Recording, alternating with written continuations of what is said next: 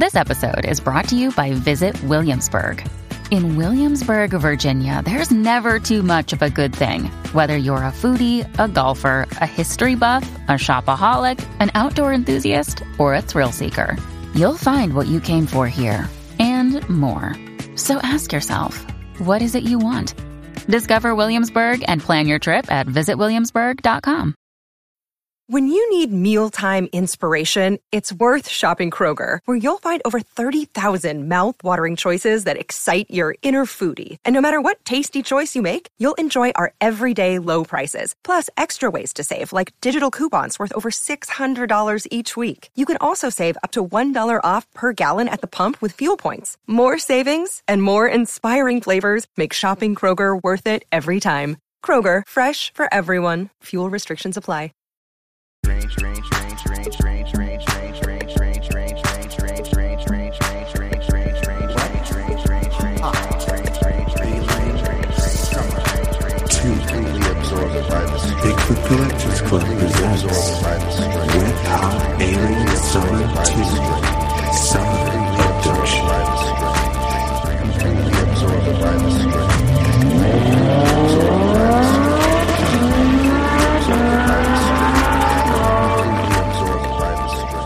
Welcome to a very special Bigfoot Collectors Club, the show where we talk to amazing guests about their personal paranormal history and, of course, share stories of high strangeness. I'm your host, Michael McMillan. With me always is your other host, Bryce Johnson. And our super producer, Riley Bray. Oh, boy. Oh, boys, guess what? What? It's summertime. Oh, yeah. Oh, baby. Sizzle. You know what that means, don't you? It means I'm bre- breaking idea. out the guns, breaking out the tank tops. Oh, I can't wait for that. For a moment, I thought I was worried you meant actual guns, and I thought we'd have to pause this. And I, I fucking wish I had a gun collection. Talk Ugh. to you. Don't get me started. um, No, guys. It's it's Wet Hot Alien Summer two, Summer Abduction. Yes. All summer long, we're going to be covering stories of high strangeness featuring U F Os, U A Ps, aliens, alien abductions, close encounters, you name it. Uh, this so is a, sick. It's a sequel to last summer's hit series, Wet Hot Alien Summer. This one is a sequel.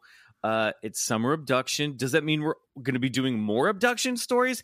I don't know. It just Who knows? sounds sexy to me. It um, sounds so sexy. And guys, speaking of sexy, okay, what better way to celebrate Wet Hot Alien Summer two, Summer Abduction, than with some brand new merch?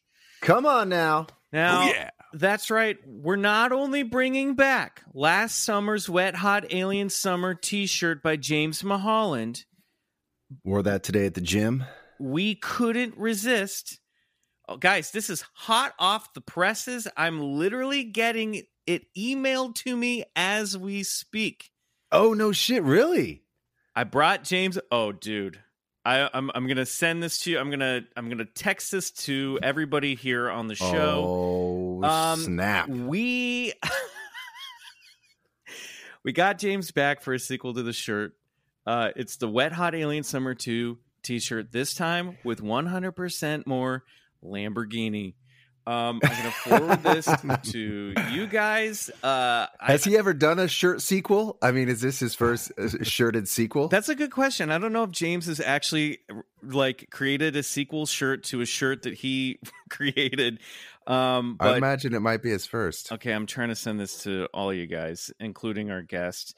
Um, so this this uh, shirt is going to be up on the shop right now. The Campfire. We are campfire dot media merch shop right now, so you can go to um to the link in our show notes, the merch link, or you can go to the link tree in our Instagram at Bigfoot Collectors Club, uh at Bigfoot Pod on Twitter, and you can pick up that shirt.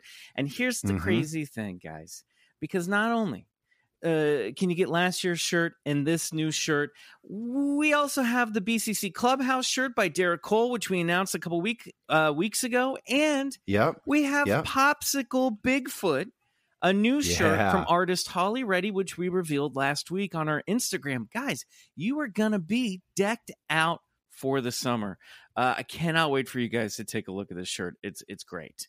Um, all right, let's not. Just Did got you... it. It's fantastic. Yeah, it's pretty great. Oh, man, is that good. So click the merch link in our show notes to pick those up. Plus, the other two new shirts we have for you, the B C C Clubhouse by Derek Cole and Popsicle Bigfoot uh, from Har- from artist Holly Reddy, which we revealed last week on our Instagram. Guys, you're going to be looking so sharp so for the cool. summer. It's crazy. All right. Yeah, the merch is on fire yeah. like never before. It's it's we have some amazing, amazing stuff. I cannot wait mm-hmm. for you guys to Cop see that new B C C drip. I cannot wait for you guys to see this new Wet Hot Alien Summer two shirt. It's got features a U F O uh, abducting a very eighties sports car. Um, so uh, get over there and check it out. Bryce, you should have it in your inbox, and so does our guest if you want to take a look at it. Uh, but is it in my Gmail or did you text it? I sent it to your email your account, Gmail. Bryce. Oh, okay. It's okay, in an okay, email. Okay. okay Come okay. on, Grandpa. Uh, speaking of which, oh, oh, okay. oh, oh, oh, oh it's so cool. Go. It's so oh good. my god! All right, so oh, I'm coming on my computer. Let's talk about Lambo. Mm-hmm. Legally, I don't know if we can say Lam- Lambo. Jizz. I don't know if, Lambo. I don't know if we can say it's a Lamborghini legally, but we'll just say it's a cool sports car. I don't know. It's a Lamborghini. It's a Lamborghini. Listen, that ass is undeniable. That's a Lamborghini. Uh, let's talk about... Dude, that is so amazing. Let's talk about supporting the show. Okay, guys? There are a few ways you can do okay. that. First, okay. you, you want to join our Patreon, Bigfoot Collectors Club, The Other Side, where you'll get at least three bonus episodes every month, including a video version of one of our monthly eps. Uh, this episode... Those episodes drop on Fridays. And, of course, Wet Hot Alien Summer two, Summer Abduction, will be happening over there as well. Uh, if you want to support B C C but don't want all of that extra content because you're crazy, you can do so on our homepage at buy me a coffee dot com. The links to those are in our link tree, in the show notes, and in our bios on Twitter uh, and Instagram. And finally, if you want to support the show for free, please do us a favor. Guys, leave us a five-star review on Apple Podcasts. If you do it, we might read it on the air like this one that Bryce is going to read for you right now. Oh, yeah, really? I emailed that to you, too, like six hours okay, ago. Okay, here we go. Five-star review. Okay, here we go. I'm right on top of it. Love at First Listen by Shmesh J. I truly love this show. I stumbled over it to it after hearing a crossover episode with a funny feeling and haven't looked back. I'm a huge fan of the paranormal and anything related to the ooky, spooky, or mysterious, and these gentlemen and their stories hit the mark while making me chuckle along the way. Five stars. Thank you, Shmesh. Thank you, Shmesh. Oh. And remember, guys, as we announced Shmesh, last Shmesh. week, if we get one thousand five-star reviews on Apple Podcasts, and look, I think it needs to be one thousand five-star reviews, not just one thousand reviews, okay? We don't want one thousand one-star reviews, all right? So we got to hit one thousand five-star reviews. We will record the promised B C C Jet Ski Special, which I think mm-hmm. would be a lovely way to end the summer. Uh, we yes. got about four hundred reviews to go, so you guys get on it. And if we hit one thousand monthly Patreon subscribers, Bryce will ride a jet ski naked and we'll post a video of it on The Other Side. Hey, we're doing what we can here over at the Bigfoot Collectors yeah. Club. And you know what, Bryce? I'm going to tell I'm going to tell our listeners this. If you get us okay. to two thousand Patreon subscribers, I'm going to strip right next to my buddy Bryce, and I'm going to get on a jet ski next to him, and we're both going Dutch. All right? We're going We're going new jet skiing together. Dutch jet yeah, skis. We're doing it. Okay, guys? And I'm, I mean, I'm just going to put it out there. This is up to Riley. You know, if we hit three thousand, maybe even something, maybe we'll make it a trio. We'll find out. Uh, but I think that would be a wonderful Labor Day weekend for everyone involved. Okay, that's enough B C C business. Let's bring in tonight's guest. Uh, he's an author. He's a podcaster. He's a U F O investigator. Perfect time to bring him in to help us kick off Wet Hot Alien Summer two, Summer Abduction. Uh, you can listen to him uncover the world of U F Os and U A Ps every week on his podcast, Somewhere in the Skies. Club Scouts of all timelines, please welcome back to the clubhouse, Ryan Sprague. Yeah! Right.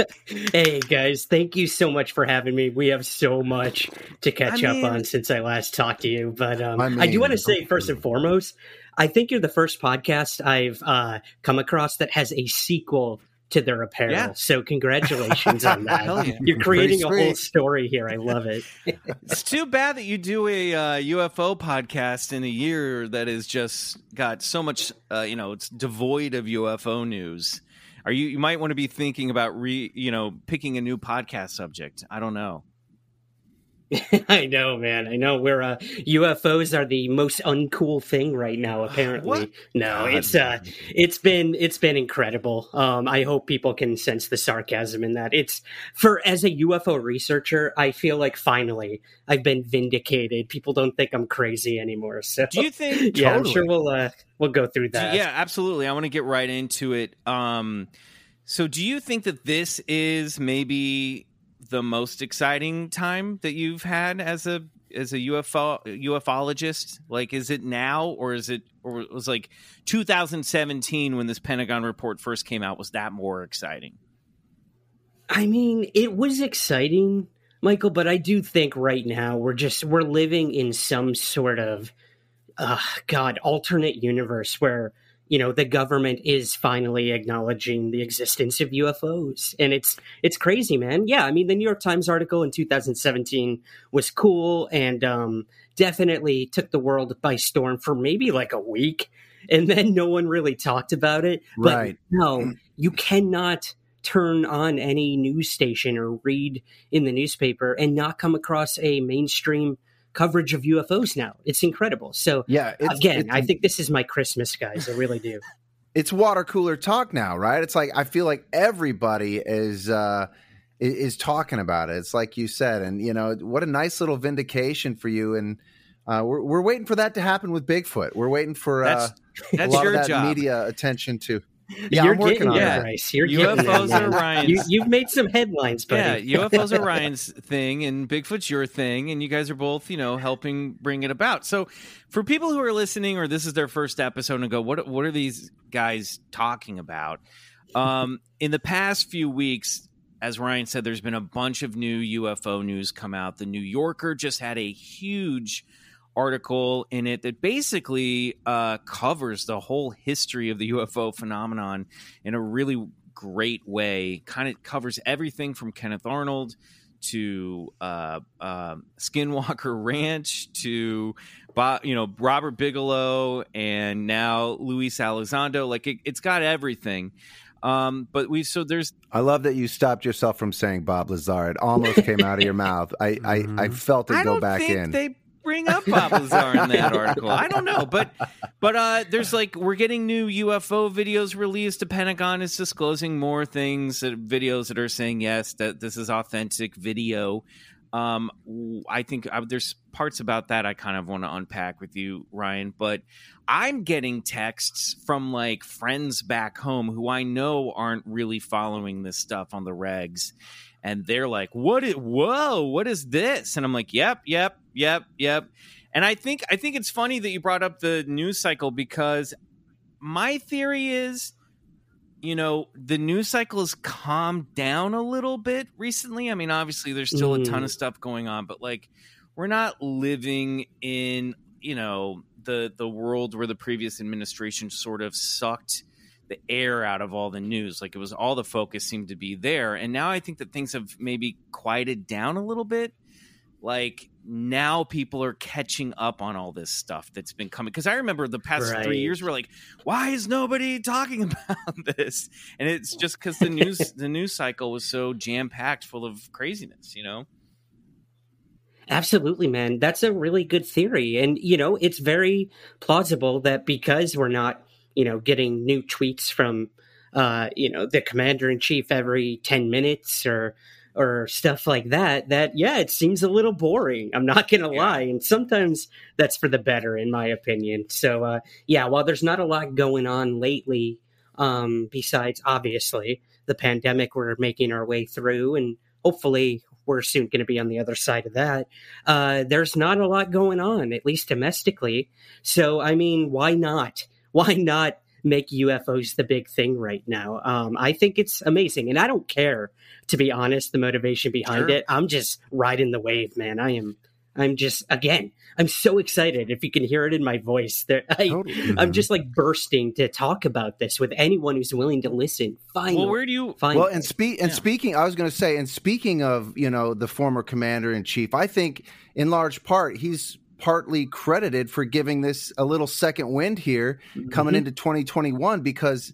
Uh, he put in his stimulus bill a directive which ordered the U S intelligence agencies to prepare a detailed overview of the U F O mystery for submission to Congress. And that deadline is, I believe it's June twenty-fifth, and it's coming up really soon. It's crazy, man. Yeah. So for any of your listeners who don't know, yes, in that huge COVID relief bill, Trump did sign this tiny tiny caveat uh, within the Senate Intelligence Committee um, about this report that they want given to Congress. Uh, the Department of the Navy and uh, the Office of the Secretary of Defense, they have to, like you mentioned, on June twenty-fifth, give a report to Congress. Some of it might be made public. Most of it will be classified due to national security purposes. But yeah, man, June twenty-fifth, hopefully around that date, they might delay it. Who knows? We're going to get the Pentagon's information on U F Os. It's it's now, crazy. How much, and uh, yeah, we do have Trump to thank for how that. How much is that going to be? How much out of that is going to be redacted, do you think? Oh, I have no doubt, man, that um, a lot of it we're never going to see. And again, I understand that both as a U F O researcher and as a citizen of the United States, there's certain things that just can't be made public. But I mean, I have, I, I work, so I work for this, this website, this news site that covers defense, security, tech, all that good stuff.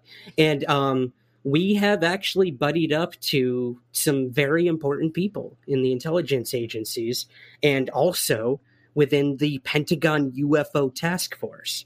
And we know for a fact that we're going to get some stuff. It's not just going to be this thing that they think the public is going to uh, forget about and mm. move on. Like, we are pressuring these people and we are covering this. And they have people who want to give the public information. So we are happy to provide that if it's given so, to us. And I have no doubt we're going to get some really exciting so stuff. So what do you – okay, first of all, I want to unpack. So you're friends with some some some people and they know people? What's going on here? What are you talking about, Ryan?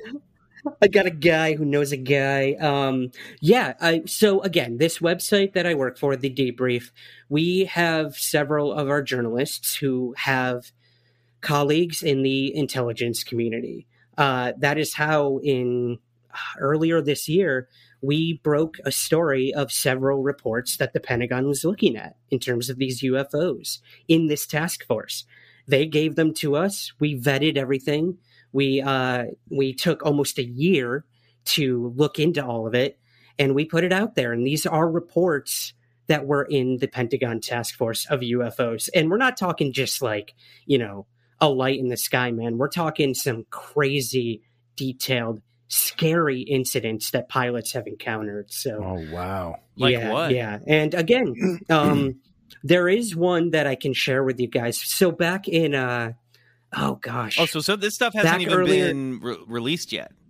Some of this stuff. Not not some of it. I mean, we we did release a photo that a pilot took of this sort of almost triangular shaped object in the distance uh, that was one of the reports that the Pentagon was looking at. And the pilot took it on his cell phone.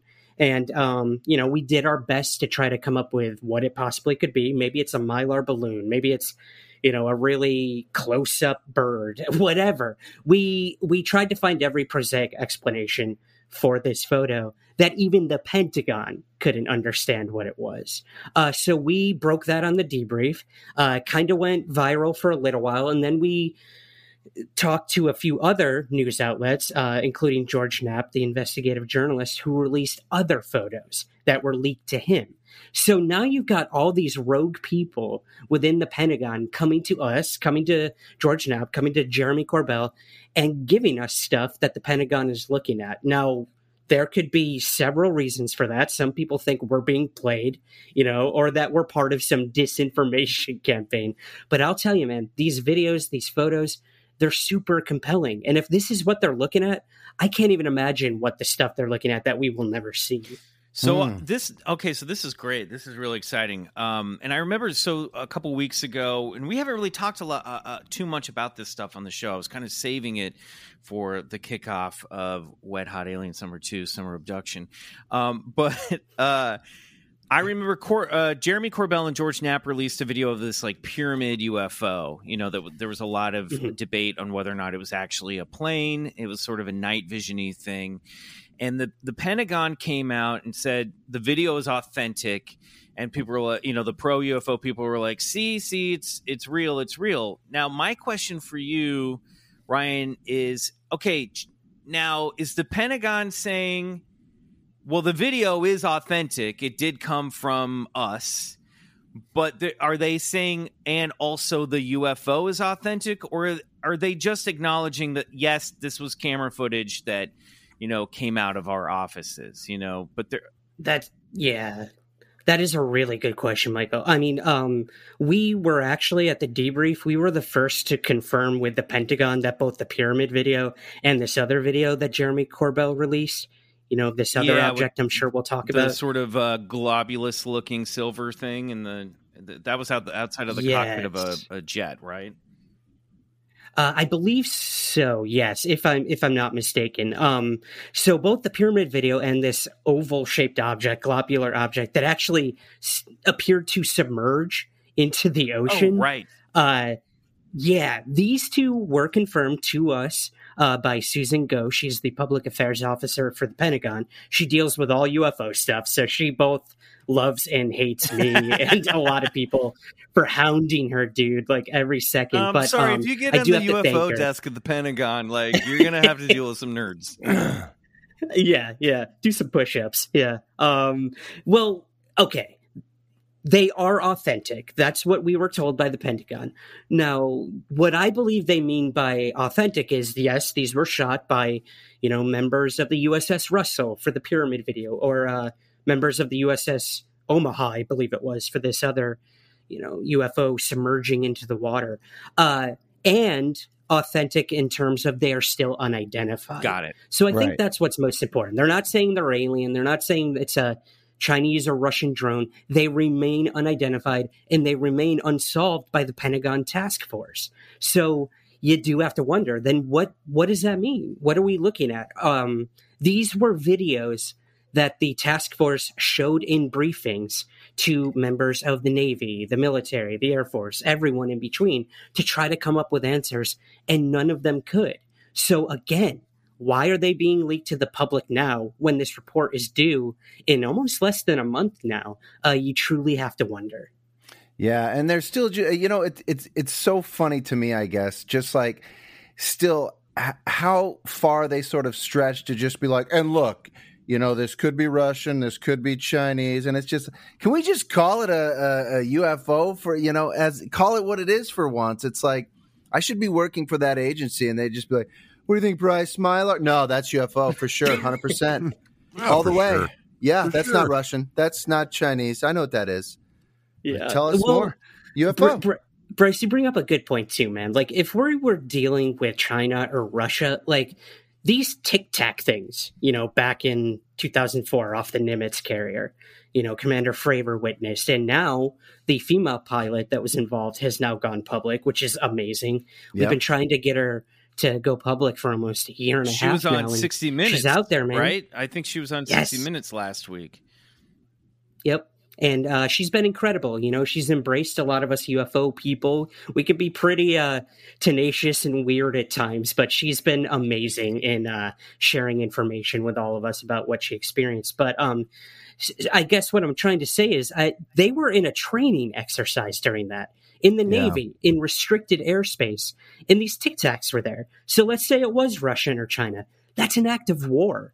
I mean, they have breached not only like, you know, our training area, but right. they're messing with our pilots. So I've talked to uh, Christopher Mellon, the former Dep- Dep- Deputy Secretary of Defense, and he told me, dude, we're not dealing with Russia or China. I mean, I, I guarantee you that.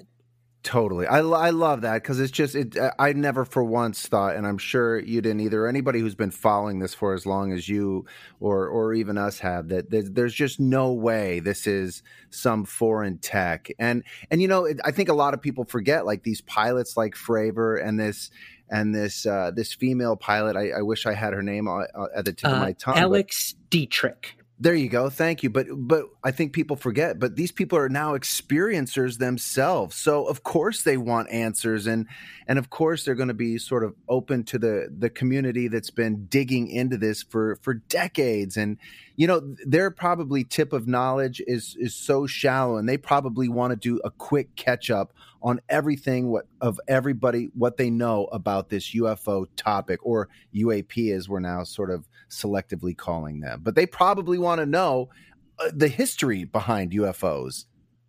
Yeah, I mean, I have had uh, uh, Luis Elizondo, the former head of the Secret Pentagon U F O program, A T I P, and uh, I had him on my show, I don't know, maybe like five months ago now, and I, I asked him, you know, we've heard these rumors that uh, government people show up to these U F O conferences. They're all, you know, in their trench coats at Contact in the Desert, or, right. you know, what insert weird U F O conference here. Is that true? And um, he kind of paused, and then he said, have you gotten a lot of new, like, Twitter followers in the past year or so? And I'm like, yeah, I think, you know, U F Os are kind of in. People are, are interested. They find my show. He's like, no, it's not, it's not that. He's like, I guarantee you that some of those Twitter accounts are people in the U- the Pentagon Task Force, in the Navy, and they right. watch you guys. Because, again, I'm one of those U F O researchers, Bryce, who believes that the government doesn't know a hell of a lot about U F Os, mm. where some believe they have all the answers. I'm not there, man. I, I haven't seen that. I haven't seen the evidence of that. Um, you know, just because they cover something up doesn't know they doesn't mean they know what it was. So he told me, Elizondo told me, they are getting their information from you guys, which gave me chills, man, thinking about that. That's amazing. Well, because, yeah, if you're in the intelligence community, uh, you know, this isn't something you're going to unpack over the weekend. You know what I mean? It's, right. it's a big catch-up game. There's so much material, so many accounts and experiences to go over, so many different facets of just what this phenomenon is. It probably just makes their heads spin. Absolutely. Again, you, you put it best, man. These aren't people who've been, you know, investigating U F Os like Mulder their whole life. They were put into this position. They're probably not happy about it. Let's be completely honest. Like, nobody wants to be the U F O person. Elizondo did not want to be the U F O person at the Department right. of Defense. He, it was a job he was given, a task he was given. And I personally think he did it really damn well. But um, they pulled his funding. And they moved on because they didn't think there was anything to it. And now look at where we are, man. It's insane what has happened in the past couple of years. So, so why, um, why do you, I think it's in- incredible. Why do you think they shut that down? Is it just to, you know, our theory was that they shut it down just to start something new up. You know what I mean? But, like, why, why would they think there's nothing to it, you know? Right. And I'm sorry if you can hear, there's a helicopter right over my Dude, uh, it's... my studio right now. It's the Men in Black. They're coming for you. They're on. They listen to Bigfoot yeah. Collectors Club before it, it even drops on. That's how good they are at listening to the podcast. They can hear it as it's being recorded.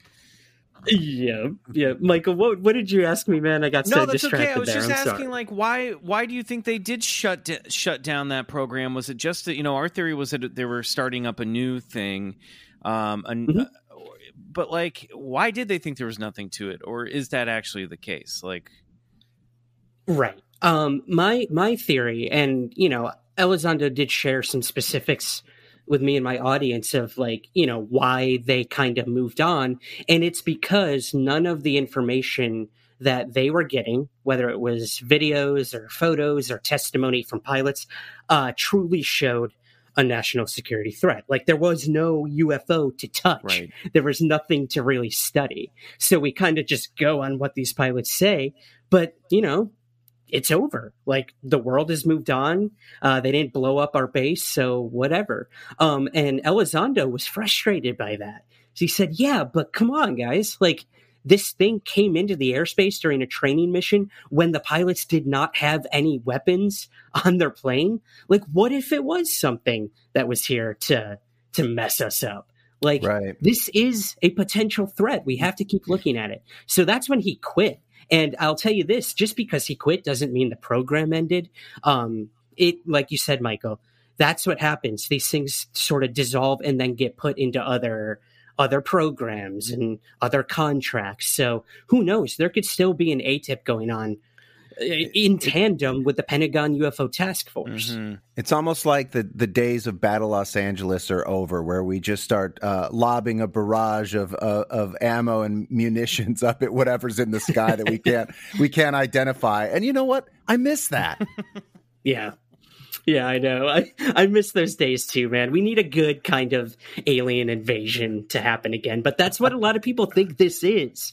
You know, the, the Pentagon is creating this fear in the country that something's going to happen. So let's uh, let's give fifty billion more dollars to the Navy. Right. Let's well, up the funding, you know. To, well, now you're talking some Stephen Greer narrative, and, and it's funny because you know you can't leave him out when when the you, when the U F O topic's getting hot. I recently saw something he said.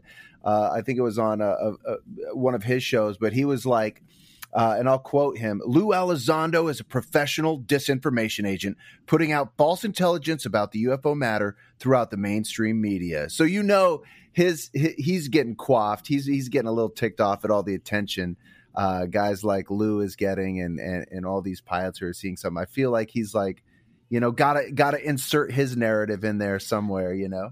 Yeah, narrative is the key word, I think, guys. You know, you have Stephen Greer, who, for some of your audience who may not know, this guy, um, he's a former, I think, doctor who kind of gave that up to be the guy in ufology to get disclosure and uncover the free energy that the government is keeping from us. And, right. you know, he believes that all these aliens visiting us are peaceful and that he can he can help you contact them for for seven thousand dollars. You know, just give him the money and he will uh, just... shine a flashlight in the sky and vector in the U F Os. But then you got Elizondo saying these are a potential threat. So you're right. We have dueling narratives. And a lot of people think it's aliens visiting for peaceful reasons. And others think they're coming to invade us. So it's an interesting time in ufology right now. I feel like I'm in Braveheart or something. Do you know, you know where my first uh, Stephen Greer red flag came from? And there have been many along this journey. But the first Stephen Greer red flag for me is I, I I read his book. I forget the name of it. I think it was called uh, Disclosure or something, whatever it was. Uh, but it was his first book, sort of his origin story. And he's like, you know, after you're right, he was a he was a, a an emergency trauma surgeon, and uh, but and then he got into meditation, and he said, and I remember when I was meditating, I lifted up off the ground. And I was like, oh bullshit! And I was like, uh, so this guy's saying he could fucking levitate. Like, I'm gonna just mark this with a highlighter, a red one, and call this a flag. But now, you know, Bryce, anyway, Bryce, what if Uri Geller said what? He did that? What would you say? Hey, man, that's spoon bending, and that's a different thing, Michael. I just listened to entirely. Your Uri Geller episode, by the way, guys. Fantastic work. Oh, no, where do you where do you stand on all that uh, all that stuff? Remote viewing, Stanford Research Institute, guys oh, like Uri Geller and telekinesis. And Bryce, do you have any, any thoughts or opinions to bring about it back that? To Uri Geller, he hey, loves he's, it. He's um, an expert. I want to hear what uh, what Ryan Sprague has to say on oh, that. Oh, dude. I have no doubt there's something to it. Look at the work that Annie Jacobson did, you know, yeah. tracing it back to the days when, you know, the Nazi party fell and both Russia and America found some crazy stuff that Germany had been looking into when it comes to remote viewing and telekinesis. And what happened? Russia got half the information. America got the other. Hence, yeah. you know, this kind of secret Cold, Cold War. War going on. Absolutely. And I, I firmly believe there's something to it. Like you said, Project Stargate. The U S government did programs with remote viewing and were highly successful with them. Yeah. Um, and then you have members who were in that program, Hal Puthoff being one of them, Doctor Hal Puthoff, mm-hmm. who then worked with Tom DeLonge in To The Stars Academy and yeah. is a big part of the U F O narrative right now. So this stuff is all connected somehow, or it's all complete B S. I don't, I don't know. Well, I, I do know. love to glue it back to all these players because it, it, it becomes a little incestuous, and I kind of love that, but But but yeah, you're right. I mean, these are these are extremely intelligent individuals dealing with this stuff. But Mm-hmm. Um, yeah, we, we were talking about Annie Jacobson's uh, fascinating book, Phenomenon. She's a Pulitzer Prize uh, finalist. I highly recommend that book for anybody who wants a more, you know, uh, to, to get their ha- handle on that type of subject. But anyway. Ryan, you set me up for my next question. What's the state? What What is the state of To The Stars Academy? Because uh, uh, I know that Luis Elizondo left, and then there was some announcement. They're like, "Hey, man, we're gonna make movies," and you know, but what's what? What were they trying to do, and and why did it end uh, in the way that it? Yeah, did? It's an interesting, I guess, and sort of convoluted story. So you know, Tom DeLonge, former Blink one eighty-two guy, he started this company called To The Stars Academy, which was kind of an offshoot of his media company, To The Stars, where he specifically wanted to focus on, you know, U F Os and and the subject when it came to what the government knows or doesn't know, what our military is experiencing. And he got some super highly credentialed individuals to come work with him the at this team. New academy. The dream team, like you said. Michael Elizondo, Jordan, Hal Scottie Puthoff, Pippen. Michael It was the eighty-five U S Olympic basketball team, pretty much. Exactly. And ufology. Yeah. Dennis Rodman was More there. Like the Globetrotters, yeah. Yeah. The Globetrotters. So I guess, you know, they did a lot. And the thing that DeLonge was very upfront about when he started this quote-unquote academy is uh there will be a a science division. There will be an entertainment division. Um, and what happened is basically the people he got to work with him in the government made incredible progress while there. Uh, they are the reason To The Stars Academy. Uh, Christopher Mellon in specific is the reason that report is going to be due in, in June. He is the one who drafted it, who put the wording in there, who who rec- who formerly worked with the Senate Intelligence Committee. So he's the whole reason that any of this is happening right now. Um, and then you got the dude who worked for the Pentagon on the U F O program and several other individuals who kind of stayed in the shadows, former Skunk Works employees who worked on the most highly advanced stealth craft we've ever come across.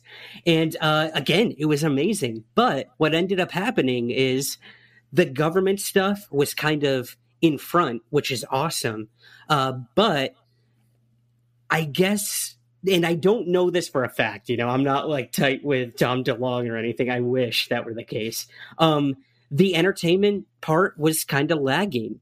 So these guys, Mellon, Elizondo, they decided to give Tom some space to kind of do his own thing and focus on his media. Because he's like, so, I still have to make money. like, I still, exactly, guys, man. Uh... Like, these guys were not rolling in dough from To The Stars Academy. I can tell you. I know that for yeah. a fact. But they really didn't care. I mean, these guys have pensions in the government. They still have security clearances. Like, they're fine. They're doing okay. So they were doing this because, again, I genuinely think they wanted the information that the Pentagon was not willing to look at or make public. Um, so boom, they kind of, I guess, quit, quote unquote, and uh, let Tom continue to do his stuff. He's making movies now. He's got his books, his T V shows that are coming out soon, but they're still continuing their work in the government when it comes to getting stuff out there. So they're still talking, they're still working together. This isn't like they broke up or anything. Um, so yeah, it's an interesting kind of story of, um, it's almost like a band breaking up, you know, they they never truly break up.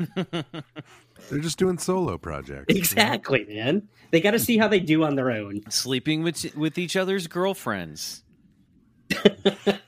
Oh man, that that would be a pretty pretty big scandal, and I hope I'm the first to break that story, Michael. Well, speaking of breaking stories, you teased a moment ago, uh, a little while back, that you you guys were you had a new story that you guys were about to break on the on the debrief. Yes. Um. So again, like I mentioned, we were given several of these reports from the task force that might not be made public in June, or might. We don't know that. But uh, we broke a story um, a while ago that kind of connects to a lot of stuff going on now of um, this one report that uh, supposedly, and again, we don't have the the hard, firm evidence yet, but Michael, they in one of the reports, it included an extremely clear, what we were told, quote, extremely clear photograph of an unidentifiable triangular aircraft. Oh, wow. Uh, the photograph, which is said to have also been taken from inside the cockpit of a fighter jet, depicted an apparent aerospace vehicle um, described as a large equilateral triangle. Obviously, I'm reading this verbatim, uh, with rounded or blunted edges mm. and large, perfectly spherical white lights in each mm. corner. Officials who had seen it said the image was captured in two thousand nineteen. Um, but that, you know, at first I was like, yeah, of course. Like, people see these triangles all the Classic. time. Classic. Yeah. But the fact that it's a clear photo, and this is what really got me, guys, gave me chills. Uh, two officials that received the report said the photo was taken after the triangular craft emerged from the ocean mm. and began to ascend straight upwards at a ninety degree angle. It was wow. indicated that this event occurred off the eastern coast of the United States. Um, so again, this, like, if this is true, um, which I have no reason not to believe it is, if it's in the report and that the pilots actually got this, there's not only a clear photo, but there's video of the object ascending out of the ocean. Um, so this is again, this a teaser I, I can't guarantee... for Marvel's Eternals, because that's what your ship I'm looks like you... in the trailer. Yep, I noticed that the other day, man, when the trailer dropped. I'm like, oh, there it is, the Pentagon. They're using Marvel now as their disclosure. Yeah, yeah. So this is crazy, if true. Um, and I have no reason to believe that the photo does not exist. Um, whether or not we will actually see it is another story, but that's ufology. When God, you know, I do find it fascinating that that this sort of U F O, U A P narrative is is also evolving this arm that a lot of these things are coming in and out of the ocean, you know? And I believe those are termed U S Os, uh, unidentified submergible objects. But I think that's going to be like part of the story going forward is like, is there an underwater uh, U F O base? Or or is this just like, is there portals beneath the ocean? Or what the what's going on there? You know, I mean, so often we think of these things as coming from Zeta Reticuli, not not the Indian Ocean, but right. perhaps it's a little bit of both. It is, man. And that's why the Navy seems to be out front right now with all of this. sixty Minutes report, all the mainstream coverage. It's all about the Navy, which, mm. you know, kind of statistically makes sense. The Navy is worldwide. They're going to have much more experiences than the Marines or the Air Force. But the Air Force has been unusually quiet about all of this. Wow. So that makes me wonder, either what are they hiding or what do they have? Um, don't, but don't look the in the basement too. of the Air Force. we don't have we don't have anything in the basement of the Air Force, guys. Oh, no, just our homebrew setup. That's all that's down there. Don't, don't worry about that. Oh, man, I could go for an I P A right now. So bad. Um, well, to mention U S Os, um, I'll just add, like, I'm I'm in Hawaii right now. Um, I'm not on vacation. I'm not putting my feet in the sand and drinking daiquiris, but I'm actually here um, to investigate several U S O incidents. Whoa, um, wow. Tell us all about yeah. it. Yeah, man. So do you guys remember, I think it was back in December of last year, Hawaii had that like blue yes, U F O thing. Yeah, I was there in Hawaii in December, and it it, it it happened right after I came back home. But I was like, oh my god, like right. hot off the hot off the topic. Yeah, I remember, Bryce. Yeah, I think we had spoken at that time that you said you were there when it happened. Um, I had left like maybe a week. I was on the island previous to that. I had left like a week before it happened. Of course. Of course. But um, so the blue U F O thing, if if uh, any of your uh, listeners don't know, yeah, it was sighted on Oahu. Um, it was a cylindrical blue object that was seen all across the island.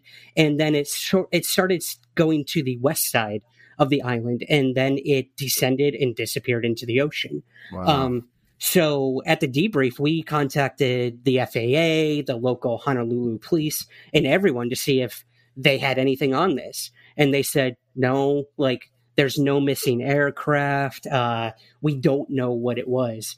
And um, it was pretty interesting. So I contacted some people here on the island who I confide in with U F O stuff. And they told me that these reports keep coming in of these wow. objects being seen on Oahu and going into the ocean. So wow. I got my butt back over here, and um, I'm looking at a case right now where a fisher, local fisherman, saw two metallic objects come out of the ocean and dart off in opposite directions at breakneck wow. speed. So again, guys, I don't know what the hell these things are. I'm not saying they're alien, but they are definitely not our military doing this, as far as we know, as far as we know. God, wow. Incredible. I mean, that reminds me of, you know, there's so much activity of, uh, of these things. A lot of it happens off the coast of Los Angeles between here and Catalina, Santa Catalina Island. And, you know, mm-hmm. people observe a lot of that same type of phenomenon, but I just think it's incredible that it's happening over there near Oahu right now as well. It's, uh, I bet it's happening in so many more places. Uh, I don't know. Maybe they just changed their exit ramp and now it's coming out a little bit further to the west, you know? Yeah, yeah. And again, I, I tell people our oceans are so undiscovered. We know that. Like, there's things we will never know what's down there, the depths of what could be down there. So I firmly believe, and even Luis Elizondo uh, believes, that we probably shouldn't be looking at the skies as much as we should be looking at the oceans when it comes to these anomalous mm. objects or phenomena occurring. So well, that's I, a I huge truly believe takeaway. That. That's a huge yep. takeaway, because you know what? We're if we're like, hey, you know what, let's explore a little bit more of our own backyard, as opposed to like, you know, sending out probes and satellites looking and to investigate these things when when we can actually investigate it right here, right now. I, th- I think that's I love that. And that makes so much sense to me. It's like, let's go look for those underwater alien bases, man. Why not? Exactly, man. There's one out in the Caribbean, I believe. It's called Autech. Tell your listeners to look into that thing, because it's oh. crazy. It is. It's an you underwater base. It's real. It exists. What they're doing there, I honestly couldn't tell you. But those things exist all throughout the, you know, the uh, the coasts and all over the world. Wait a minute, wait a minute. Autech is a real underwater base, like a military base, or... Yes. Okay, got it, got it. I thought you were like, we found yep. an alien base under there. I mean, I, I found it. I knew that's not what you were saying. I just wanted to clarify. Autech. Oh, no, I'm glad you did, man. Breaking on yeah. Bigfoot Collectors Club. Like, Ryan finds alien base. uh, uh, who knows? I still got a little time here. I might find one. So what do you... Are are, are any of these... Oh, I'm sorry, Michael. I was just going to ask, yeah, are yeah. any of these... Are any of these fishermen reporting uh, debris coming off any of these crafts or anything? I know that, you know, in the past there's been a lot of these stories, especially things coming out of the ocean or in and around near water. They always sort of leave some sort of metallic debris, or it falls, you know, falls from the ship. Or are, are you getting any type of those reports? Or not personally, Bryce, but that's such a good point, man. Um, the Omaha incident that Jeremy Corbell brought forward, uh, you can hear these guys. While this thing is happening, again, this oblong-shaped object on in, caught on infrared, you can hear the guys on the uh, the carrier, I believe it was, that uh, recorded this, talking about what's going on. And the thing goes into the water, supposedly, from the angle we can see, and uh, you hear the guys say, it splashed, it splashed, and they're so surprised and, like, kind of uh, excited about that, that it makes me feel that whatever that thing was, wasn't part of something they were doing.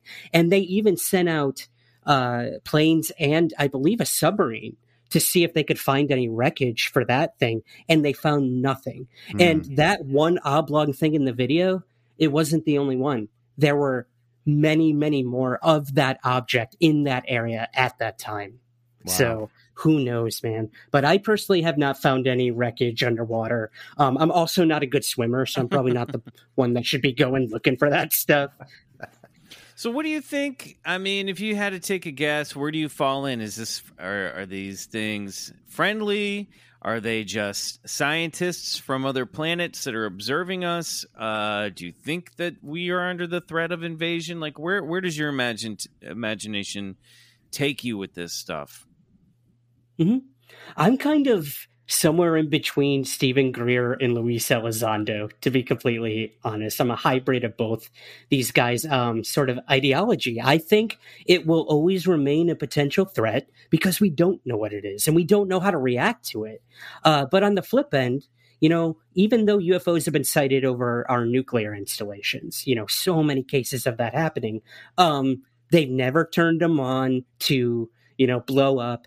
They've never really caused any harm to anyone, to be honest, except for some close encounters and abduction stories I'm sure we'll talk about. But um, overall, there doesn't seem to be an immediate threat by these objects. So I think we should keep looking at them as potential threats, but I honestly don't think what we're dealing with is some sort of alien invasion. If anything, it's probably, like you said, Michael, scientists just coming to check out what's going on and um, possibly not even sending any sort of actual, uh, what would you even say, entity. Yeah, biological entities. Uh, Yeah, man. I mean, look, we send probes everywhere before we go anywhere else. So maybe that's what we're seeing with the Tic Tacs and the pyramids well, and uh, what have I you. I don't know. Maybe we're sending probes back in time. Maybe it's us from the future sending these things back, observing. Uh, I, I love I it, like man. That. I'm all about that theory of U F Os, especially for the Rendlesham incident, which I'm sure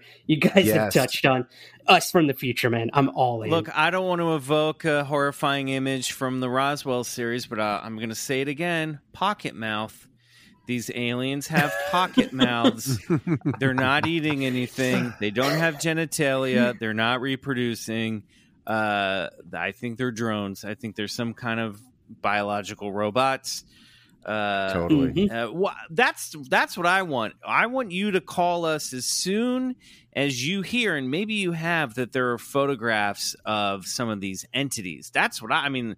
Give me the black triangles all day long, but I want to see some pictures of some aliens. We're here for the pocket mouth. Yeah, I get it, man. Well, two things. One, if there were like an Oscars of U F O podcasting, um you guys won for that Roswell series. That was incredible. Well, I, I just have to say, sweet. That's oh it was man. Just I go back to report, basically, but we appreciate it, dude. You're you're cutting yourself short. I go back to that series for my own research constantly. Oh, wow. So thank you for that. And um the second thing I was going to say is, um oh gosh, now I don't remember what we were talking about. Entities. Um, you guys covered one of the most fascinating photos of an entity I've ever come across. Um, I don't recall the name of the, the case, but you had that really freaky photo of the the being on, kind of off in the distance. This is the one on Ilkley Moor?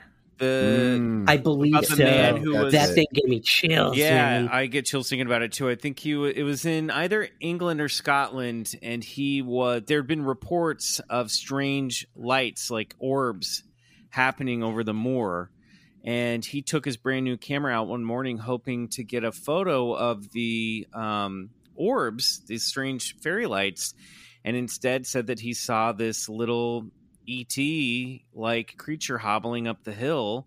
And in the photo you can see what looks to be a craft cresting over the um the hillside, which he said that he saw take off uh moments after the the being went over the crest of the hill. So um yeah, that's a really wild case. Really, really strange. Yeah. Uh and it looks real. And then I mean, the, you know, it's one of those photos that, you know, Kodak looked at it and they're like, okay, whatever this is was in the photo. It's in it's it's in the negative. It's not anything that's been doctored. Now whether or not it's actually a real alien, we'll never know.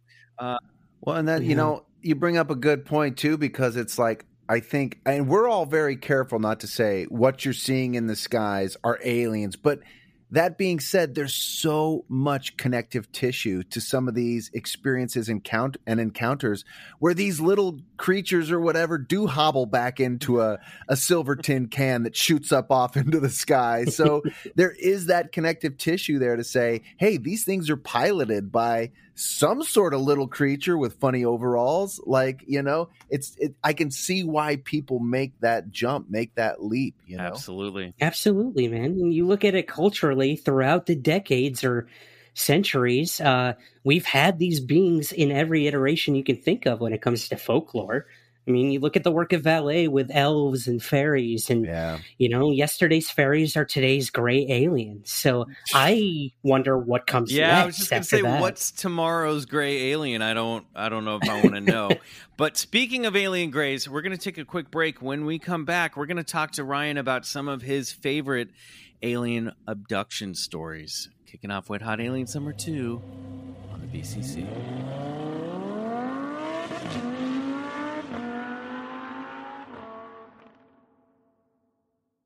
Hey guys, Bryce here. Look, I know you know that I know you know that I love all things strange. especially elusive North American wood apes who shall remain nameless. Bigfoot. It, it's Bigfoot. But did you also know that I created and developed a hilarious new party game called Dirty Picture Cover-Up? You see, the idea came to me when I was in high school, and I had to cover up all the dirty drawings my friends would draw in my yearbook so that I could show it to my parents without having them realize just what a bunch of degenerates my friends were. And believe me, they were. It was then that I realized that not only is it fun to draw dirty pictures, but it's even more fun to cover them up and turn them into something not dirty. And so, Dirty Picture Cover-Up, or D P C U, was born. The game is simple. Draw a dirty picture, cover it up, be judged, win. And as a way to say thanks for supporting, I'm offering our listeners a fifteen percent discount by using the promo code Bigfoot. Okay, fine, I'm obsessed with Bigfoot, and you'll be obsessed with D P C U. To get yours, just head over to the d p c u game dot com. That's the d p c u game dot com and get yours today. Hey, it's Kaylee Cuoco for Priceline. Ready to go to your happy place for a happy price? Well, why didn't you say so? Just download the Priceline app right now and save up to sixty percent on hotels. So whether it's Cousin Kevin's Kazoo concert in Kansas City, go Kevin, or Becky's Bachelorette Bash in Bermuda, you never have to miss a trip ever again. So download the Priceline app today. Your savings are waiting. Go to your happy place for a happy price. Go to your happy price, Priceline. Your brain needs support, and new Ollie Brainy Chews are a delightful way to take care of your cognitive health. Made with scientifically backed ingredients like Thai ginger, L-theanine, and caffeine, Brainy Chews support healthy brain function and help you find your focus, stay chill, or get energized. Be kind to your mind and get these nootropic chews at ollie dot com. That's O L L Y dot com. These statements have not been evaluated by the Food and Drug Administration. This product is not intended to diagnose, treat, cure, or prevent any disease. Ryan, I've got a book on my desk that I've been talking about a lot since uh, since the beginning of twenty twenty-one. It's called An Illustrated History of U F Os by Adam Allsuch Boardman. Have you checked this book out yet? Yes. Oh my gosh, man. I was um I was a little disappointed I wasn't one of the little cartoon portraits I, in the I, back for I've U F O totally, history. Yes, I mean, there... I've got a ways to go. I still have to earn day. that. But um oh my God, man. That book was incredible. And I had no idea about it, like that it was coming out or anything. So I suggest anyone just getting involved in this topic to get that book immediately. It's so cool. It has a wonderful, just little t- illustrated timeline, and the illustrations are gorgeous. They look like something out of a Wes Anderson movie. Um, and then, uh, but they, you know, the thing that I love about it is the back, there's this index that has all these different alien creatures, and you kind of, you can look up the year and the location that they were spotted. And I've found, and because I, I think uh, Boardman is uh, English, English. Uh, there's a lot of good European stuff in here too, so stuff that I hadn't even known about. But uh, man, I just I love mm. this book. I have it out all the time. It's sitting on my coffee table.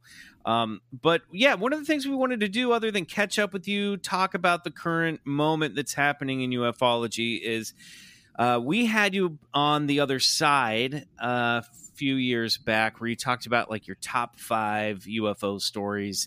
Um, and that episode has actually been unlocked. So if you go over to uh, Patreon, uh, patreon.com slash Bigfoot Collectors Club, search Ryan Sprague, you'll find that episode is up there for free. You can check that out. It's great. Um, but what, what are some of your favorite alien abduction stories or close encounter stories?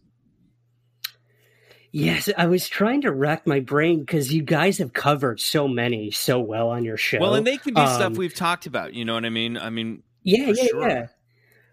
Cool. Yeah, because I know you did the Pascagoula, which is awesome. I, I highly suggest your listeners check that one out. But I do have one. I'm not sure if you guys have covered it or not, but this is the Stanford abduction of the three women. Have you guys heard of this one? This rings a no. bell, but I don't believe we've done it as a story of high strangeness yet.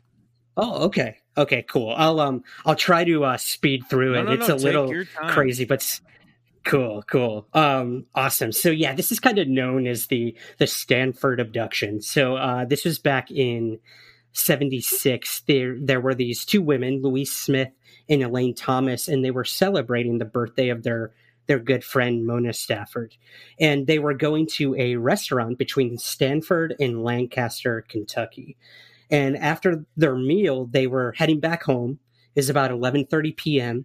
They were heading back to Liberty, Kentucky. And um, I, I do want to note they were they did not drink anything uh, alcohol-wise during the celebration, nor did they do any kind of drugs. Because uh, when you hear girls. This story, yep, you're gonna exactly, Bryce. You're gonna think they did. Um, so they turn off of Highway twenty-seven, which would have gotten them home at about midnight. And there's a reason I'm telling you the time, as I'm sure you'll you know where this is kind of going. Uh, so just right outside Stanford, they see this bright red object in the sky.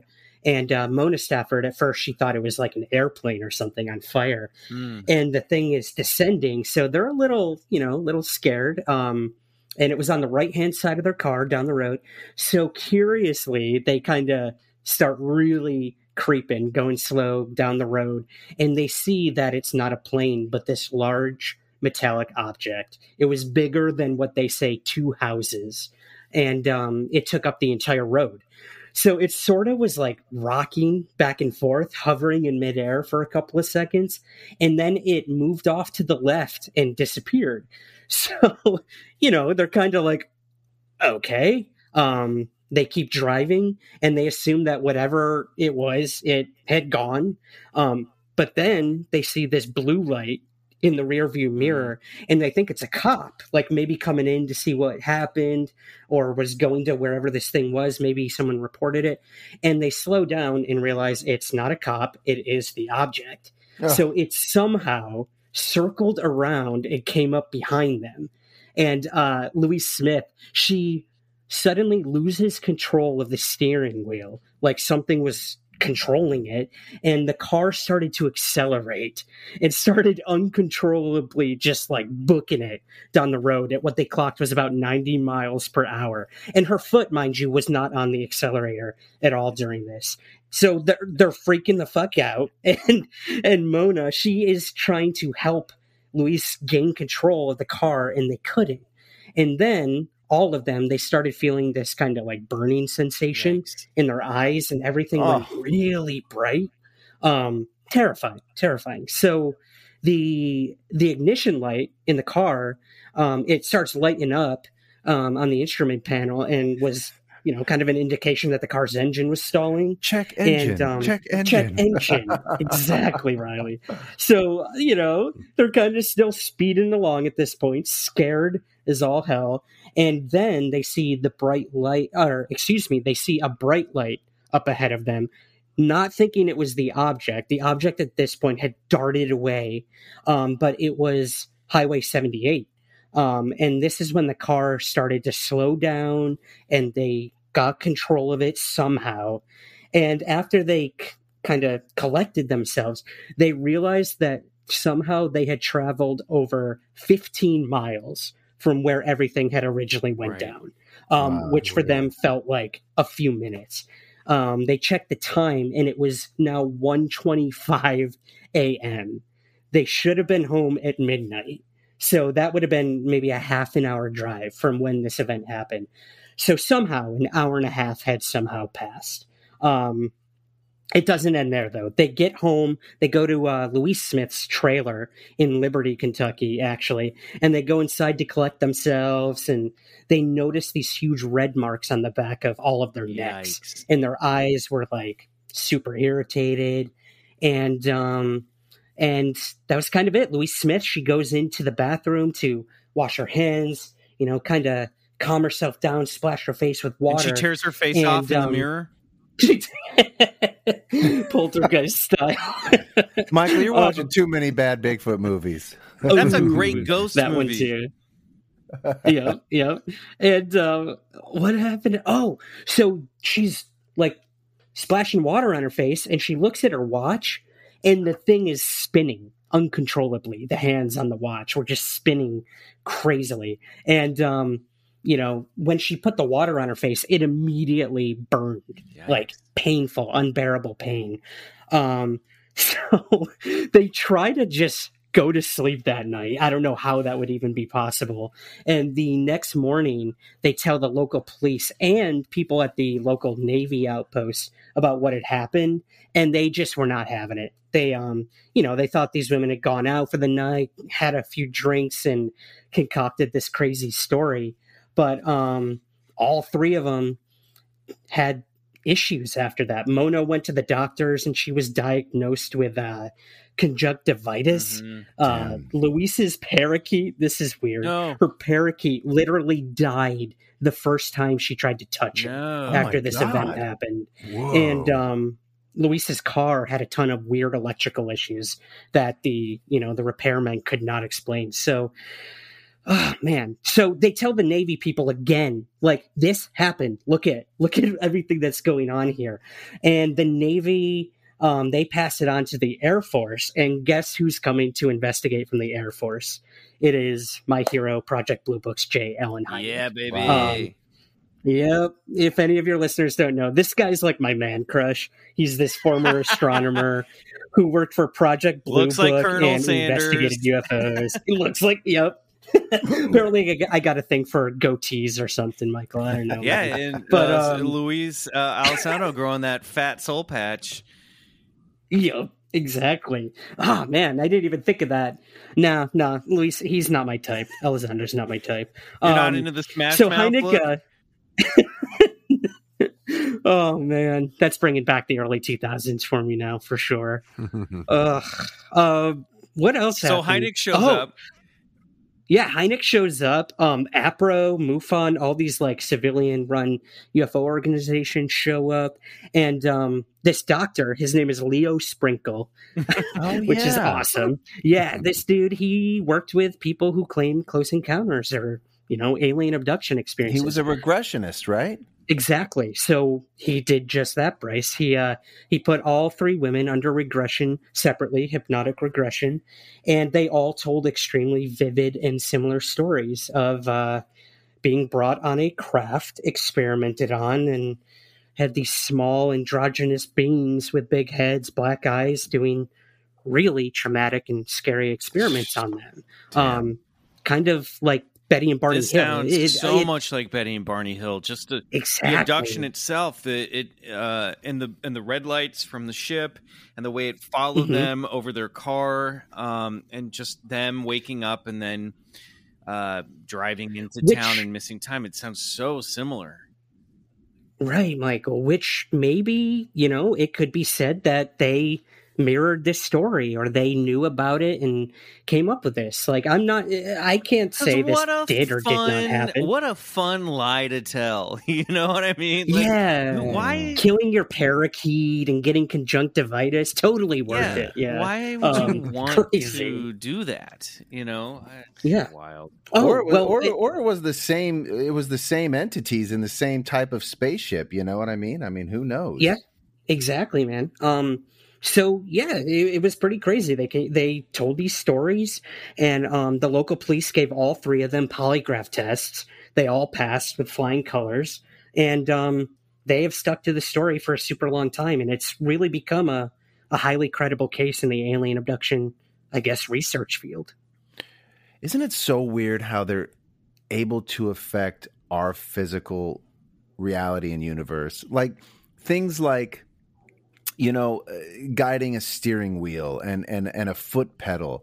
And then just the whole thing about missing time and, and, and extreme traveling of distances. It's almost like they're folding space-time at that very moment and, and condensing it. And they enter some sort of, you know, stasis perhaps. And the, and from that stasis, it's like, you know, is it just them who stops, or does our whole reality around us stop? And then they sort of pluck us onto the ship, do whatever they want, and then set us back, and, and then and then hit the hit the timer again, and everything just starts back up. It, it, God, it's just it, more and more. It seems like our whole like physical reality is is so much like a dream world. Anyway, it's mm-hmm. I I don't know what's real is what I'm saying.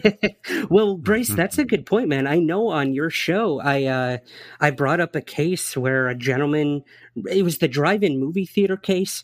Um, I, I'm pretty sure I shared it with you guys at some point in the mm-hmm. archives, um, where this dude had an uh, crescent, or what would you say, a chevron-shaped craft, huge craft, go over a drive-in movie right. theater that was packed with people, yes.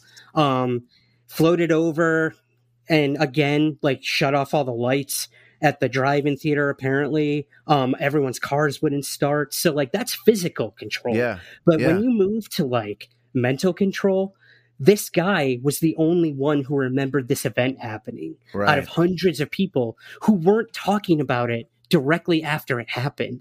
So are we dealing with some sort of control of our minds? Are they giving us instant amnesia? Again, I don't know. These are just crazy theories to pose when someone comes to you with such an extraordinary story. And I can tell you, I have found other witnesses now. So I know this dude wasn't making shit up um, in terms of being the only one who remembered. I found other witnesses who reached out to me after they read the story in the book. So um, I don't know, man. If, if that's the case, they can control us physically and mentally. Uh, that is a potential threat, and that's extremely uh, ugh, just terrifying. Well, and it's yeah. it's weird too, because we like, you know, or we by we I mean I, you know, like comp- I compare often, you know, us to the aliens, whatever they are, as if uh, they're the way that ants are to us. You know, that they're just they're so beyond our scope of understanding.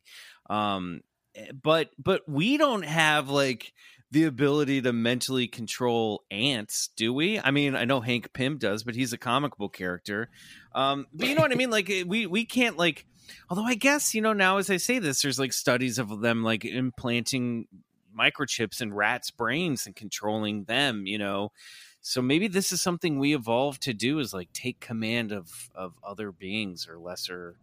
lesser evolved yeah. or something. To add on to that, it's taking command of somebody else's reality, right? So sure. like scale it down. Like, yeah, we may not be able to control ants mentally, but we can certainly control their reality. We can carve out an entire ant colony and, you know, put it in a lab and, and basically control everything that happens there, unbeknownst to that entire I ant colony. You know, fat, yeah. I mean, why, why do we I, can totally. Why do I always bring up ants on this podcast? Well, because it's a, it's a it's a it's a it's a great comparative, right? It's a great analogy mm-hmm. because you know what the the way that these entities render us helpless, it is very comparative to like us influencing over the life of an well, ant. It just, you know, we have no control. Not, and also just us not being able to comprehend what these things are or de- describe them accurately, you know? I don't know. Right. Yeah.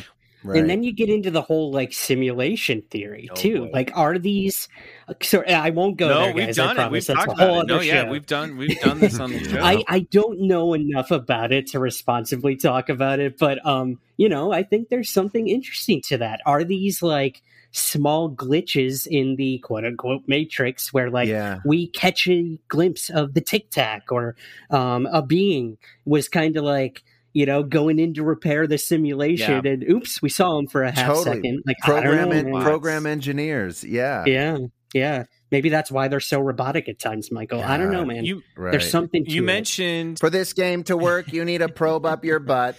And then we will continue on. You mentioned the Pascagoula abduction. That's one of my favorites. Weird humanoids in that one. Floating gray elephant skin-like creatures with a carrot nose, carrot ears, no eyes, lobster claws, and legs that were fused together that seem to levitate.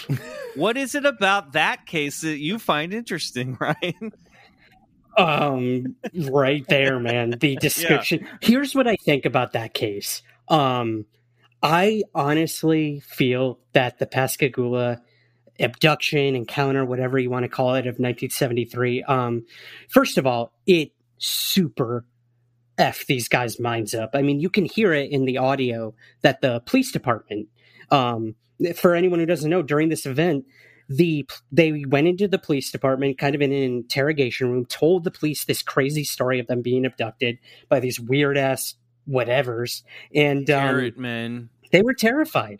They were terrified of these carrot men.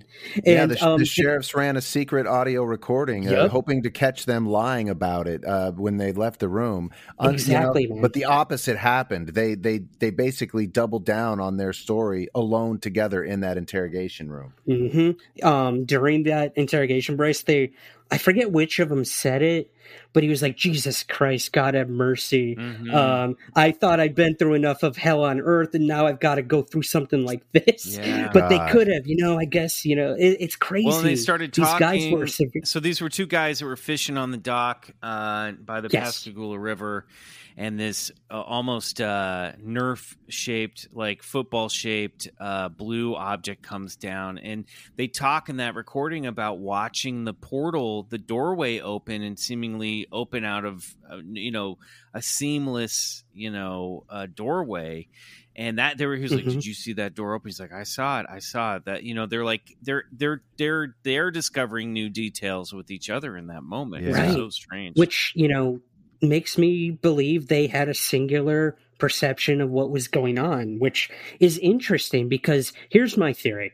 Um, I think this whole thing was some weird M K Ultra, like mm. L S D thing, mm. um, where they they saw these sort of unwitting fishermen out there who they knew they could they could experiment on and uh, see what ended up happening. What did they see? What did they experience? They, so, um, so you think this was like a government black ops kind of thing? I do. Interesting. Because we know these things have gone on in the past. Um, and again, when you when you describe something so weird and out there like what these guys did, I feel like they were on something.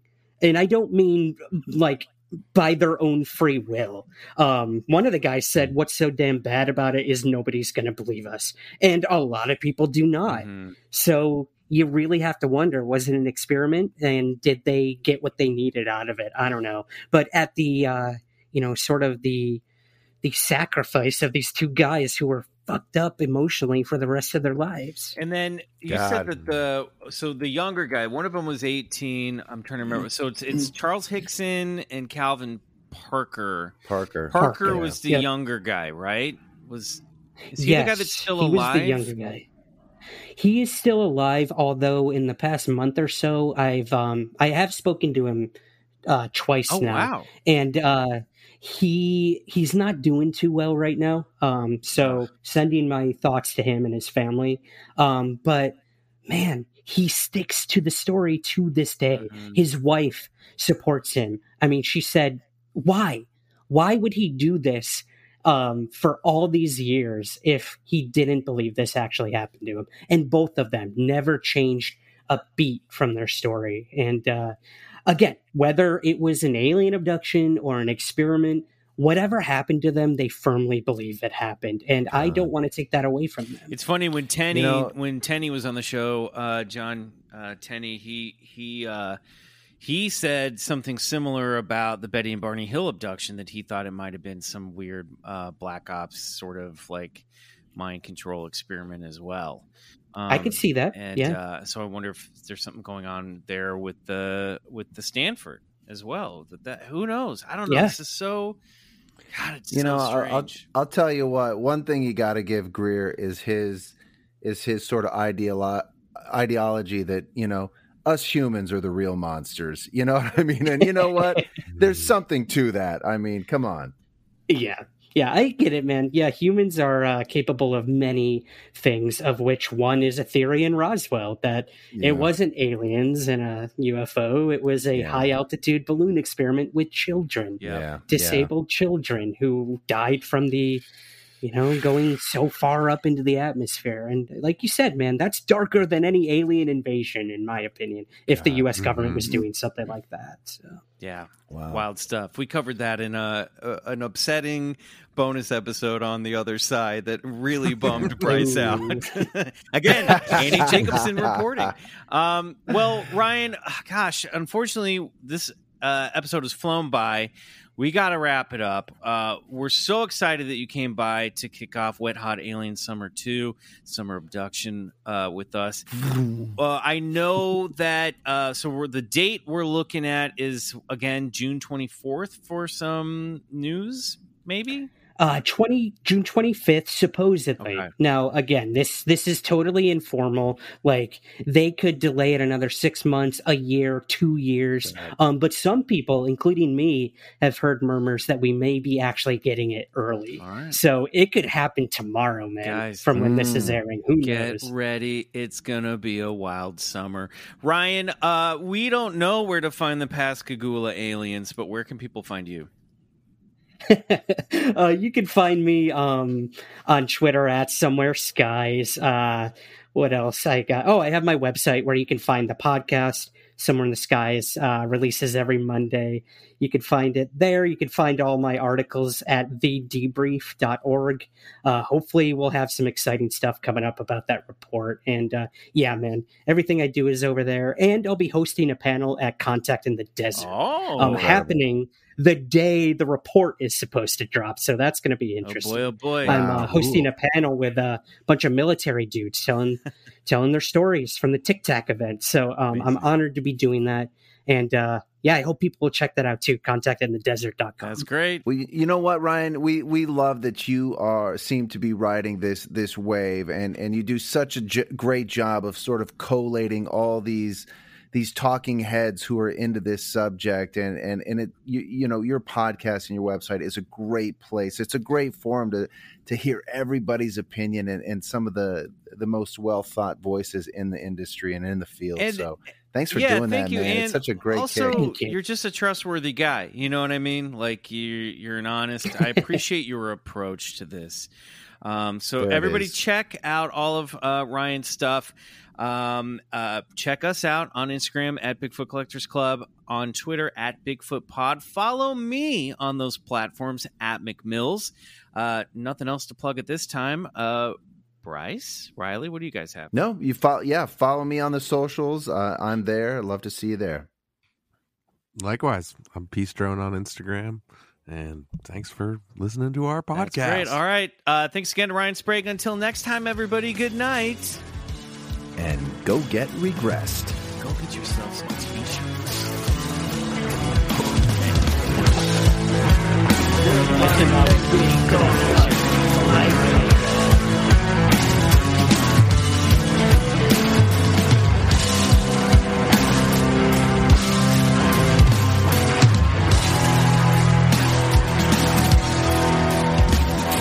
Bigfoot Collectors Club is produced by Riley Bray. Our theme song is Come Alone by Sun Eaters, courtesy of Lotus Pool Records. If you like the show, please rate and review us on Apple Podcasts. It really helps get the podcast to more listeners. To support the show, check out our Patreon page at patreon.com backslash Bigfoot Collectors Club and unlock multiple reward episodes every month.